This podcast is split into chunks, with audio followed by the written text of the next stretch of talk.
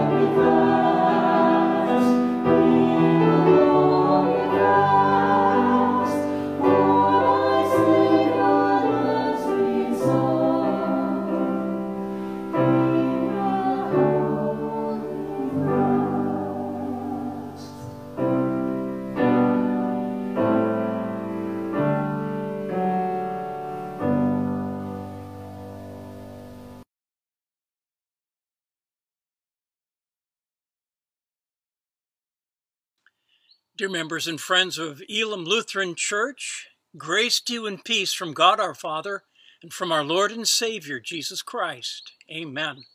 Once again, Pastor Herb Hoff from the outskirts of Olympia, sharing again by uh, long distance. Hopefully next week we can be together. Thought I'd bring you out to our yard today as I share with you. We're going to be looking at Acts, the eighteenth chapter, beginning at verse one. And I'm going to invite you to grab your own Bible and open to Acts eighteen as we look at this eighteenth chapter. Saint Paul has moved his Uh, ministry area away from Athens, has gone about forty-five, forty-six miles west to a, a town called Corinth. And Corinth was a, a, a powerful town in the sense that uh, it was a double seaport town. It was located right on the Corinthian Isthmus from the lower part of Achaia to uh, the upper part. And so everything that went north and south out of that whole area uh, had to pass through Corinth. Not only that, but because of the isthmus, there was a, a, a A couple mile journey between two great big chunks of, of water, and instead of going all the way around, it was much easier to go across. And so there was there was two seaports there at Corinth. And having spent time in the army at a seaport down in San Pedro, California, I've realized that uh, what was true of our day is also true of their day. And if there was something that could be uh, sort of rough and tumble and sort of focused on sensuality, uh, seaport towns were pretty good at that. And Corinth, being a double seaport town, was really good at that. And so there was all sorts of different things going north and south by land, going east and west by water. And it uh, caused Uh, a great deal of struggle for the people, because um, the world and the world system had so ingrained itself into the lives of those that were there. So we're going to be looking at, uh, at Acts chapter eighteen. We're going to start with verse one. Uh, After this, Paul left Athens and went to Corinth. And he found a Jew named Aquila, a native of Pontus, recently come from Italy, with his wife Priscilla, because Claudius had commanded all the Jews to leave Rome. And he went to, uh, and he went to see them. And because he was of the same trade, he stayed with them and worked, for they were tent makers by trade. And he reasoned in the synagogue every Sabbath, and tried to persuade the Jews and the Greeks. And Heavenly Father, uh, you are the one who has caused this word to be inspired. We pray that your Spirit would breathe life into this word and into our lives, so that we too, even as many in Corinth way back then, would hear and would believe and would obey because of your love and grace. We pray it in Jesus' name. Amen. Well, Corinth, we find out later on. In fact, uh, when we get to the, the letters Paul writes to them later on, first and second Corinthians, we find out that uh, even though Paul spent a lot of time there, a year and a half, uh, it did not protect them from crazy things coming in their way. And as a church, I sort of refer to Corinth as the F troop of churches. If, if you could do it wrong, if you could goof it up, it somehow Corinth was able to do that. Um, they had divisions like crazy in their church uh, over giftings that people had, over finances, over who was leading and who they respected, uh, gender, whether you were male or female, you name it, they could make a division over it. There was sexual immorality not only in the culture, but also had seeped into the church, and it was a real struggle. There was confusions uh, about marriage, uh, and whether or not you could be God-pleasing if you got married in these days. Uh, and there was confusion on the Lord's Supper, on spiritual gifts, on the physical bodily resurrection, not only of Jesus, but of believers and all. Uh, They were missing each and messing up each one of these areas. And so we, we know that Paul comes and he seeks to do some great things, and God seeks to do that. As he as Paul enters Corinth, he uh, happens upon and meets this married couple, uh, Aquila and Priscilla, actually mentioned six times in Scripture. And interesting, the vast majority of those times, of those six times, it's Priscilla and Aquila rather than Aquila and Priscilla. There, there's something about this woman, Priscilla, who was a, a, a real, a real go-getter. And so much so that many times her name is even listed before her husband's. Aquila, uh, uh, he was a Jewish man, born in Pontus, uh, up, up by the Black Sea, the south and, and eastern edge and shores of the Black Sea. And that's where he grew up, but, but somehow later on found himself in Rome. And that's where he and Priscilla lived as husband and wife, working in their jobs as tent makers. Well, in forty-nine A D, the emperor Claudius was frustrated with struggles going on within the Jewish community, and he he commanded that all Jews would be kicked out of Rome, not necessarily out of Italy, but all of them out of Rome. And Aquila and Priscilla, they find themselves settling down in Corinth, uh, this place that was so great for for transportation and for all the stuff that was doing that they could sell their skills to people. This is where Paul happens upon them. Paul, too, is gifted as a tent maker. That's what he does. That's what he grows up. Well, Claudius didn't want the Jews in Rome. Anti-Semitism, you know, it, it, it didn't begin with, with the Third Reich. It did not begin with the K K K of recent years. Since the beginning of the rebellion of Satan, his design has been to destroy the people of God's promise, the, the people who have brought the, the law, who brought the prophets, who've given us the word of God. The enemy hates them. God loves them.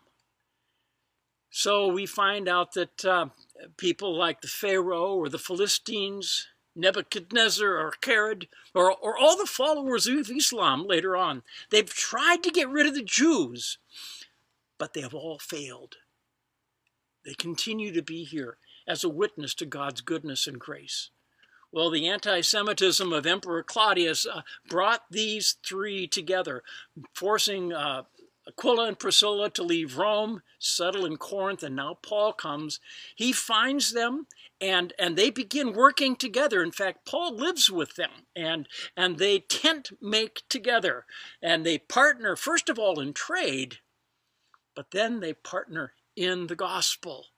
And that's how Paul's daily needs were met. He made tents, and, and with that they could sell and provide for their needs, not waiting and, and depending upon gifts of a, a new floundering early uh, congregation.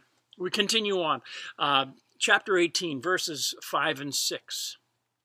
When Silas and Timothy arrived from Macedonia, Paul was occupied with the word, testifying to the Jews that, that Christ was Jesus. And when they opposed him and reviled him, he shook out his garments and said to them, "Your blood be on your own heads. I am innocent. From now on, I will go to the Gentiles." Now, with the arrival of, of, of Silas and, and Timothy, uh, Paul really focuses his efforts on, on trying to persuade through the word of God, trying to persuade them that indeed the Christ, the Messiah, is Jesus. And, and he has some impact, but, but there's some that, like has always been the, the way, that they resist. Many of the, of the Jews in Corinth did come to faith, but there was once again opposition, and it says they reviled him. And, and Paul's response eventually, as that revel, reviling of them takes place, is, is he takes out his garments and he shakes them, uh, almost shaking the dust from them, uh, almost like uh, taking the shoes, and if you're outside, and shaking the dust off your shoes and saying, "You know what? I'm not going to allow your treatment of me to be the thing that hinders me. I'm going to be free. You can get bent out of shape. You get bent out of shape. I'm going to be free in the gospel. In fact, as you have done that, you have opened the door for me to be free to go and minister to the Gentiles." Paul understands that that's the main focus of his ministry, and the Jews' rejection of it is the very thing that, that allows him the freedom to do that. you have now freed me with the good news to go and share the gospel to the Gentiles. And so it comes to the place where uh, even in the, in the synagogue where there's darkness, there's real light that shines close by. Verses seven and eight. And he left there and went to the house of a man named Titius Justus, a worshiper of God. His house was next door to the synagogue. Crispus, the ruler of the synagogue, believed in the Lord, together with his entire household, and many of the Corinthians, hearing Paul, believed and were baptized. Paul's de- departure from the synagogue didn't drive him far away. Actually, it drove him all the way next door.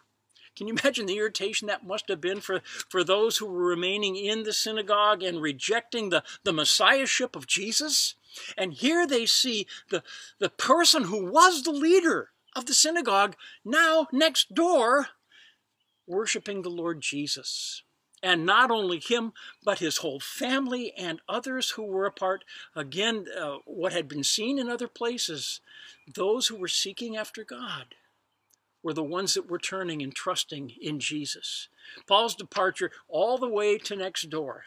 And what does it say about those who were there? It says, they heard Paul. They believed the promises of God that Paul proclaimed, and, and they were baptized. Now, it's obvious that, that a healthy congregation has now begun to, to spring up here in this land. Uh, we'll find out later on that sometimes healthy congregations start and then they flounder a little bit. And if you spend time in, in first and second Corinthians, you, you see how they ended up floundering later on. But Paul is there, and he, as, as a standard for what he does, he comes, he presents to the Jews. It opens the door for the truth to come to the Gentiles. People believe, others respond in opposition, and the missionaries move on to, to new lands to, to begin the process once again, once again. Share in the synagogue, allow it to touch the Gentiles, find opposition, and move on. But not this time. This time, God has something else. In fact, it's in a vision that God speaks to Paul, and he encourages some boldness. Here's what it says in verses nine through eleven. And the Lord said to Paul one night in a vision, do not be afraid, but go on speaking, and do not be silent. For I am with you, and no one will attack you to harm you. For, for I have many in this city who are my people. And he stayed a year and six months, teaching the word of God among them. It, it was this time for Paul that, that things were going to change. He'd been used to the way it had worked in the past. I, I know a number of pastors who...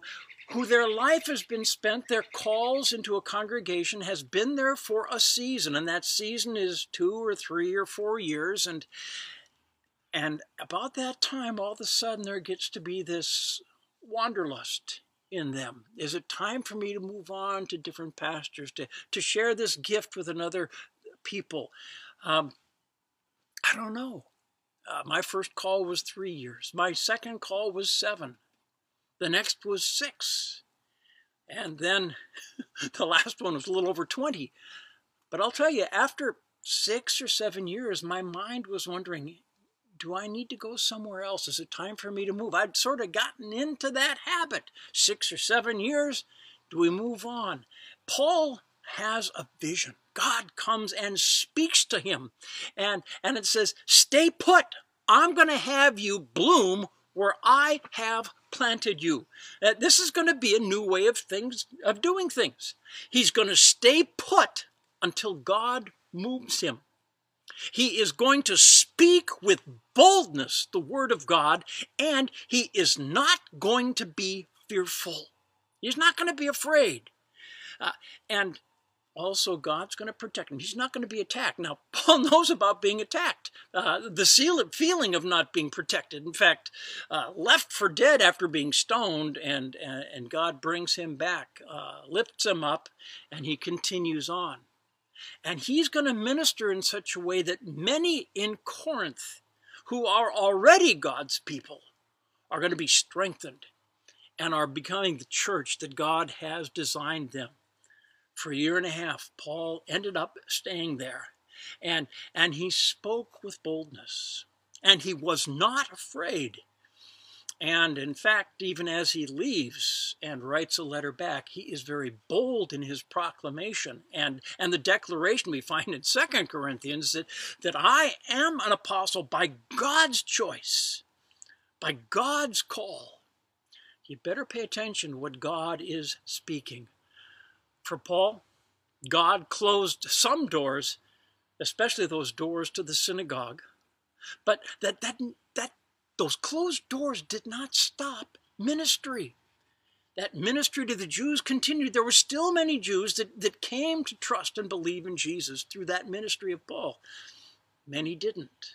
And many were resentful, and many were in opposition.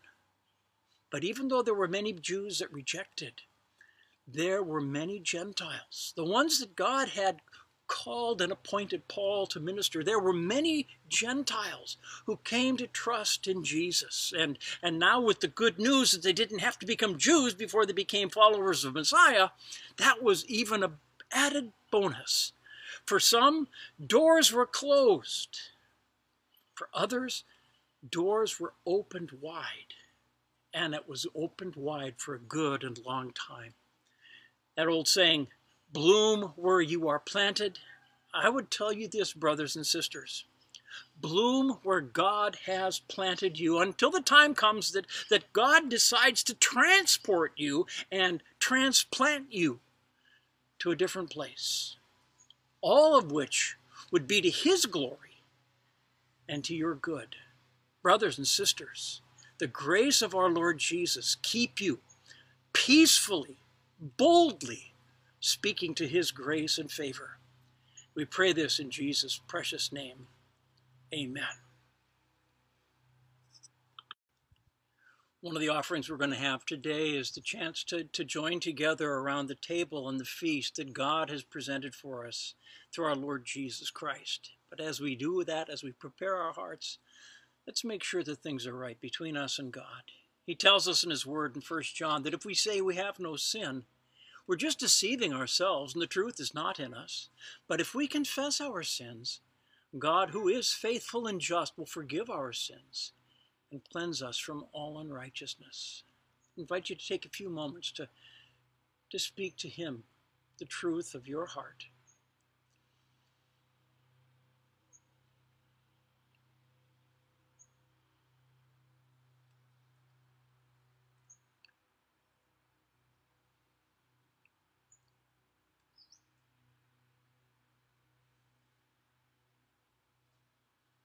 But if we confess our sins, He is faithful and just to forgive our sins and to cleanse us from all unrighteousness.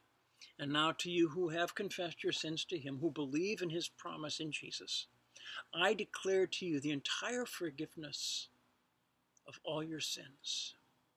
This is the promise of God to those who trust in Him. In the name of the Father, and of the Son, and of the Holy Spirit. Amen. In order that we might even believe this with greater confidence, He has given us the, the gift of Holy Communion. It was our Lord Jesus on that night in which He was betrayed that took bread.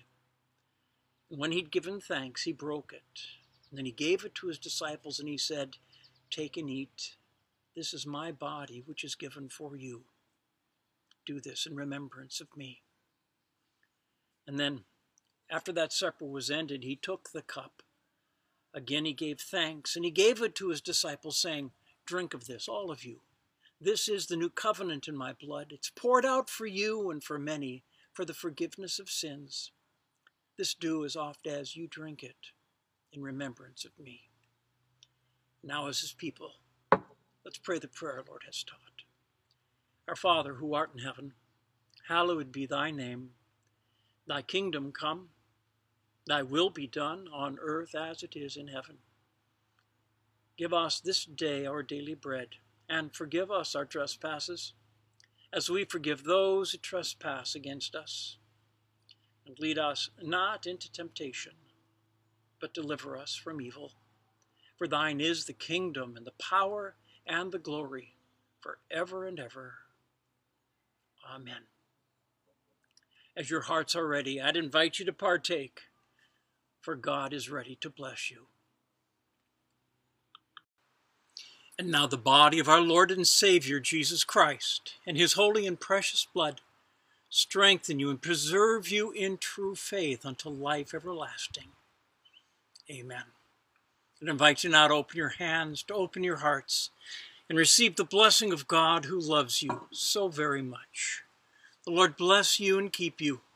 The Lord make his face to shine on you and be gracious unto you. The Lord look upon you with the greatest of all his favor and give you his peace. In the name of the Father, and of the Son, and of the Holy Spirit. Amen. God's blessings, dear friends. We're going to close this morning with, there is a Redeemer.